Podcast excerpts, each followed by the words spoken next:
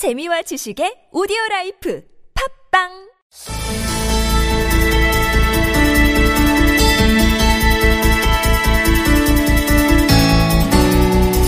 네, 박근혜 대통령이 오늘 새누리당 새 지도부와 오찬을 함께했습니다. 분위기는 시종 일관 아주 화기애애했다고 하죠. 하지만 아, 일각에서는 도로 친박당이 되는 것이 아니냐 이런 우려와 비판도 함께 나오고 있습니다. 자, 이 문제 아, 새누리당의 젊은 피인 이분은 어떻게 보는지 궁금한데요. 이준석 전 비대위원 전화 연결합니다. 여보세요. 예, 여보세요? 네네 안녕하세요. 예. 우리 이준석 의원도 가끔 당청을 향해서 쓴소리를 마다하지 않았던 분으로 제가 기억을 하는데요. 이전부터 한번 그게 아닙니다. 자주 하십니까? 예, 감사합니다. 요즘 어, 그럼 이거부터 여쭤봐야 될 것 같은데 이정현 새 대표가 어제 어떤 예, 말을 예. 했냐면 예. 대통령과 맞서고 정부와 맞서는 것이 마치 정의이고 그게 다인 것처럼 인식을 갖는다면 여당 소속 의원으로서 자격이 없다 이렇게 예. 말했거든요. 예. 뜨끔하지 않으십니까? 아, 그러게요. 선거 전에 그런 말씀 하셨으면 참 좋았을 텐데. 네. 예, 당선되시고 나서 그게 일, 첫 취임 일색을 하는 게 참, 어떻게 받아들여야 될지 잘 모르겠습니다, 그것은. 아, 취임 일성으로는 부적절했다 보시는 거군요. 그러니까, 분명히 이제 화합에, 우리는 이번에 어떤 대표가 당선되던 간에. 네. 화합의 의미를 좀 부여하고 싶었던 그런 전당대회였거든요. 예. 근데 그건 누가 들어도 특정 개파 또는 특정 인을 겨냥한 발언이거든요. 네.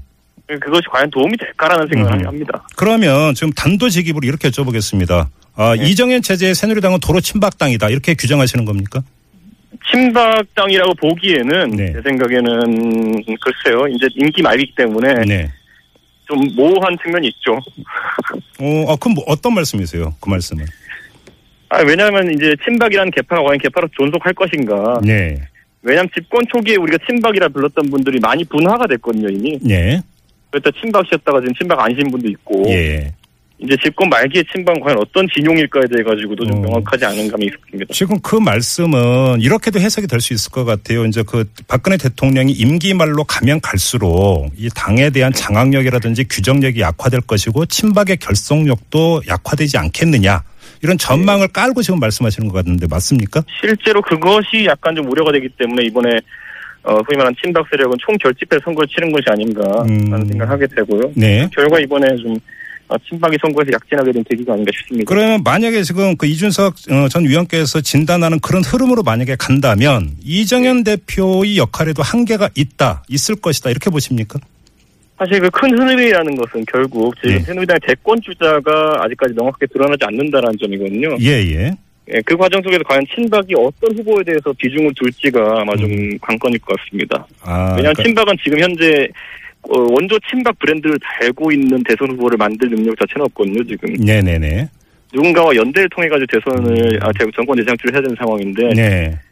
처음에는 거기 그 파트너십을 누구랑 맺을 건가에 대해서 여러 예측들이 있었죠. 예를 들어 그것이 오세훈 시장이라는 얘기도 있었고 네네네. 뭐 그 외에도 뭐 반기문 총장이라는 얘기도 있었고 네.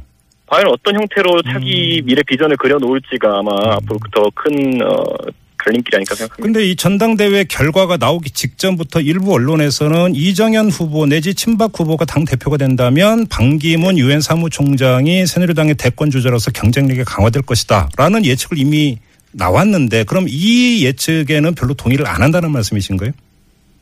사실 반기문 총장이 아직까지 뭐 독보적인 형태의 어떤 그 여권 후보로서 입지를 구축하지 못했기 때문에 네.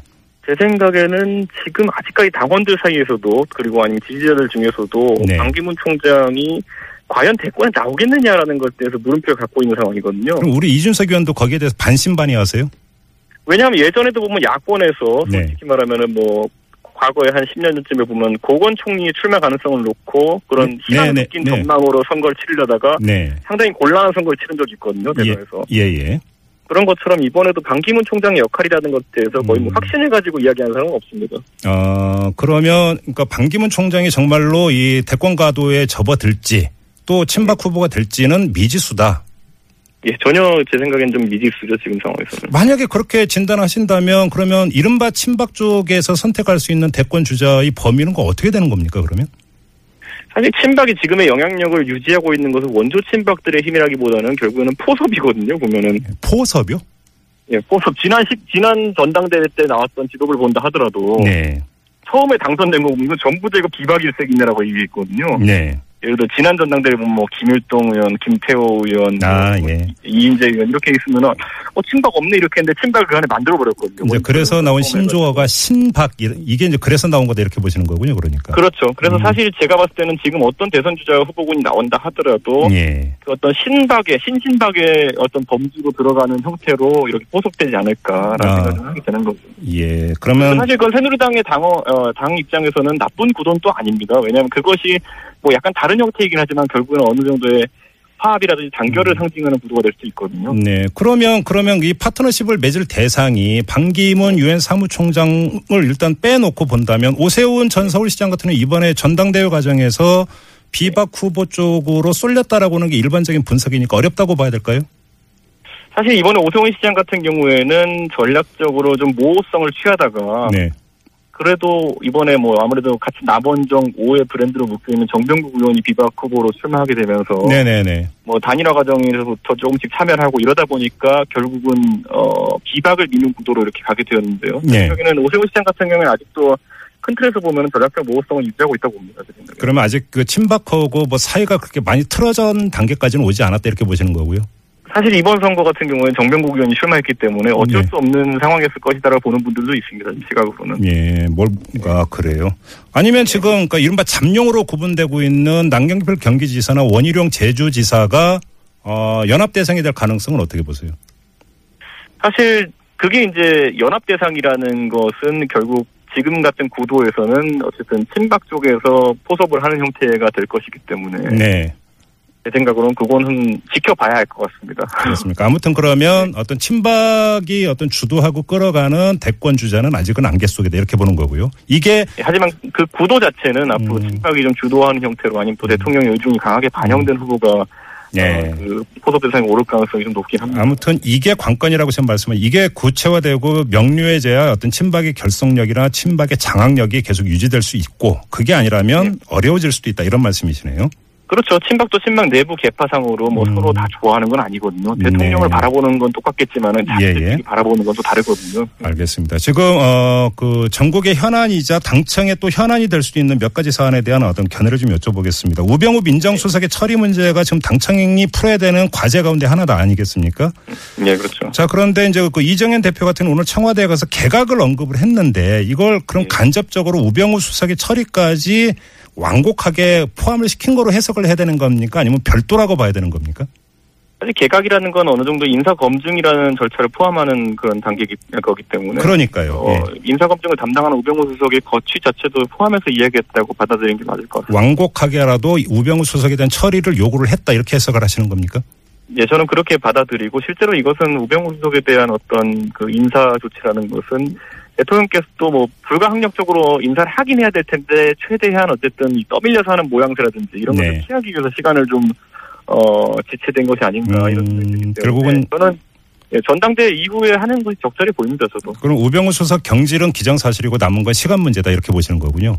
예, 아마 뭐 경질이라는 표현까지 쓰진 않겠지만 교체라는 형태로 아마 하게 되지 음. 않을까 싶습니다. 예. 아 그래요. 그런데 이게 또 타이밍이란 게 있는 건 아니겠습니까? 왜냐하면 그 민정수석이 먼저 교체가 돼야 아, 뭐 개각 그러니까 인물 검증 절차에 들어갈 수 있는 거잖아요. 아, 그렇죠. 그러니까 사실상 그 민정수석에 대한 어떤 뭐랄까 새로운 인선 작업 같은 경우에는 네. 뭐 여러 가지 설에 따르면은 진행되고 있다는 이야기도 좀 들은 적 있고 아, 또 후임 낭설이라 낭설이라는 얘기? 들은 적이 예. 있으니까요. 아, 예, 예. 사실 뭐 그런 부분은 아마 확인이 돼봐야겠지만은 예. 만약에. 추진한다면은 음, 뭐 개각 대상자 포함해서 네. 민정수석까지 포괄적으로 인사 검증을 이미 하고 있지 않을까 생각이 됩니다. 알겠습니다. 그리고 또 하나의 현안이 바로 사드 문제 그리고 더 좁히면 이 사드 배치 결정에 반발하고 있는 성주 군민과의 소통의 문제가 있는데요. 그렇죠. 이정현 대표는 당 대표 경선 과정에서 어, 성주 군민을 어떤 만날 계획, 성주 방문 계획을 밝혔는데 네. 오늘 청와대에서 박근혜 대통령과 25분간 독대하는 자리에서 이걸 취소했다는 지금 보도가 나오고 있습니다. 네. 왜 그랬을까요? 대- 이재명 대표라고 하면은 아무래도 강점이 지금 우리 당원들도 또 많은 국민들도 기대하고 있는 건 현장 행보일 텐데요. 네네. 지금 이 사안에 대해서는 아무래도 사안의 주도권을 황, 황교안 총리 방문 등으로 인해 가지고 정부 쪽에서 다 잡은 그런 모양새입니다. 네. 처음부터 좀 정치적으로 어, 당이 나서가지고 이걸 해결하는 모습 보였다면은 음, 공조를 취할 수 있었겠지만 당이 네. 전당대회 과정 중에 거의 방치를 해뒀거든요 지금까지. 네. 그렇기 때문에 막판에 또 당이 나서는 모양새보다는 정부 쪽에서 해결하겠다라는 취지로 이렇게 보입니다. 음, 아, 정부 쪽에서 해결한다는 취지다. 그리고 지금 더불어민주당의 의원들이 어, 성주에 방문하고 또 네. 국민의당 의원들이 방문하고 이런 상황에서 네. 또 새누리당 의원들까지 그곳에 방문하고 하는 것이 정부 측 입장에서 봤을 때는 정치인들이 어쨌든 이렇게 장을 벌이는 어떤 정치 경쟁의 장을 벌이는 모양새로 음, 그러면. 성주 방문 취소가 이정현 대표의 자발적인 의사가 아니라 박근혜 대통령의 요구였을 수도 있다고 보시는 겁니까? 저는 요구였을 가능성이 있다 보고요. 그 요구라는 건 사실상 정부 측의 주도권을 좀 더 발휘할 사안이라고 인식하지 않았을까. 아, 그래요. 됩니다. 예, 알겠습니다. 이건 좀 지켜봐야 될 사안인 것 같고요. 네. 앞서서 이제 그 친박과 대권 주자 간의 상관관계를 말씀하셨는데 그 연장선상에서 또 하나 거론하지 않을 수 없는 인물이 김무성 전 대표입니다. 네. 이 이정현 체제에서 김무성 전 대표의 행로, 특히 대권 행로 어떻게 되리라고 전망하십니까?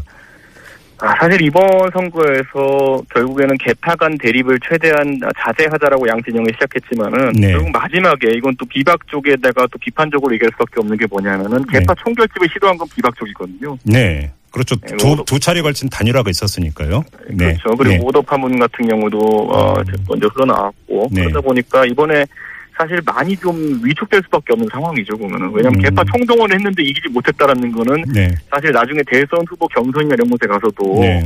개파 결집을 통해서도 대선 후보가 되기 어려운 것이 아니냐라는 음. 이야기가 나올 수도 있거든요. 네. 때문에 이 상황에서 제 생각에 김무성 대표 같은 경우에는 현재 하고 있는 현장 행보들을 통해서 좀 퇴지기를 갖는 시기가 오지 않을까 생각하게 됩니다. 뭐 일각에서는 물론 타이밍은 지금은 아닙니다만 비박의 탈당 내지 분당 가능성까지 점치던데요. 예, 뭐 요즘 뭐 전당대 회 끝난 다음에 한 이틀 동안 의원님들하고 제가 얘기하면 뭐 분당 얘기도 안 나오는 건 아닙니다. 그런데 아 그래요? 예. 어디다 언제까지나 그건 시나리오 이야기고요. 네. 뭐 어쨌든 원래 그 항상 그 허니문 기간이라는 게 있기 때문에 음흠. 우선 음. 이정현 대표의 장점은 또 누구나 또 인정합니다. 또 네. 누가 그건 당에서 어떤 음. 개발할지라도 인정하기 때문에 이정현 대표가 본인이 공약했던 그 장점에 관한 부분들을 어떻게 음. 최대한 발현하는지에 대해 가지고 네. 한동안은 또 믿고 성원하는 분위기가 또 연달아 될 겁니다. 하지만 이제 또 일부 분들 같은 경우에는 개파와 개파의 대립 같은 건 좀 뿌리가 깊기 때문에 음, 음. 예, 과연 과거에 또 이제 친노와 비노의 대립처럼 이렇게 흘러가지 않을까 우려하는 음. 분들도 많이 있습니다. 알겠습니다.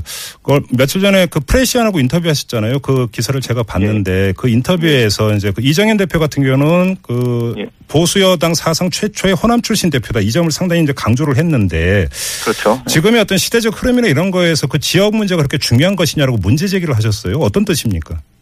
사실 호남 대표론이라는 이야기가 그 당시 선거 구호로 등장했고 또 반기문 총장의 충청 대만론이라는 것이 이렇게 등장했는데 네. 과연 그런 어떤 대표자를 어, 특정 지역 출신으로 한다고 해서 그 지역에서의 대표성을 아 대표성이 높아지느냐라는 음. 문제 가지고 네네. 지금까지 많은 문제 제기가 좀 있었던 것은 사실이고 네. 그리고 아마 이정현 대표께서 이제 당선되셨으니까 호남에 대한 어떤 실질적인 노력을 해서 뭐 지지율이 일정 부분 오를 수 있겠지만은 예. 제가 봤을 때 이미 어 저도 이제 청년층으로서 느끼기에는 음, 세대 간 갈등이나 이런 부분을 해소하기 위한 노력도 더 중요하거든요. 보면은. 아, 예. 저희가 지역 구도를 벗어난 어떤 다른 구도가 출현할 가능성이 존재하는데 음, 새누리당이 또 이번 앞으로 다가온 대선을 또 어떤 고전적인 구도 싸움으로 가려고 하면은 음, 좀 필패할 것이다라는 어떤 경고성의 약간 메시지가 저도 당원으로서 예. 어, 던지고 싶은 의도가 좀 있었습니다. 알겠습니다. 마지막으로 이걸 좀 여쭤보고 싶은데 오늘 청와대 오찬 과정 내내 박근혜 대통령이 계속 환한 웃음꽃을 피웠다고 하지 않습니까? 관련해서 네. 이원종 어, 대통령 비서실장이 뭐라고 이야기를 했냐면 네, 대통령 모신 이후로 이렇게 웃으신 적은 처음이다 이렇게 말을 했다고 하는데 예. 이준석 전 의원은 어, 이런 모습 혹시 기억나십니까? 아, 저도 뭐 웃, 웃으시는 모습 많이 봤죠. 그런데 네. 약간 오늘 이제 좀 전 의아했던 것이 예. 이정현 대표가 어쨌든 던졌다고 전해지는 지금 언론에 전해지는 바로만 보면 던졌다고 하는 메시지들이 음, 그렇게 뭐 특수한 메시지들은 아니었거든요. 네네네. 뭐 인사 탕평책이라든지 이런 걸 건의했다고 하는데 네. 이건 누구나 다 건의한 겁니다. 예, 예. 그런데 어, 이정현 대표에게 그 얘기를 들으시면은 기분이 참 좋아지시는 그런 특수한 상황이라는 게 저는 오히려 네. 좀, 좀 안타깝습니다, 보통은 그거는. 왜냐하면 그런 어떤 보편적인 가치들 같은 경우에는 음, 뭐 다른 분들이 조언하셨을 때도 좀 좋게 받아들일 수 있었는데. 어떤 취지의 어떤 취지의 말씀인지는 충분히 알겠습니다. 알겠습니다. 예, 오늘 사실 말씀 지금까지 항상 꾸준히 건의해왔던 것들이거든요, 청와대 당에서. 예. 알겠습니다. 자, 오늘 말씀 여기까지 듣죠. 고맙습니다. 예, 감사합니다. 네, 지금까지 이준석 전 새누리당 비대위원이었습니다.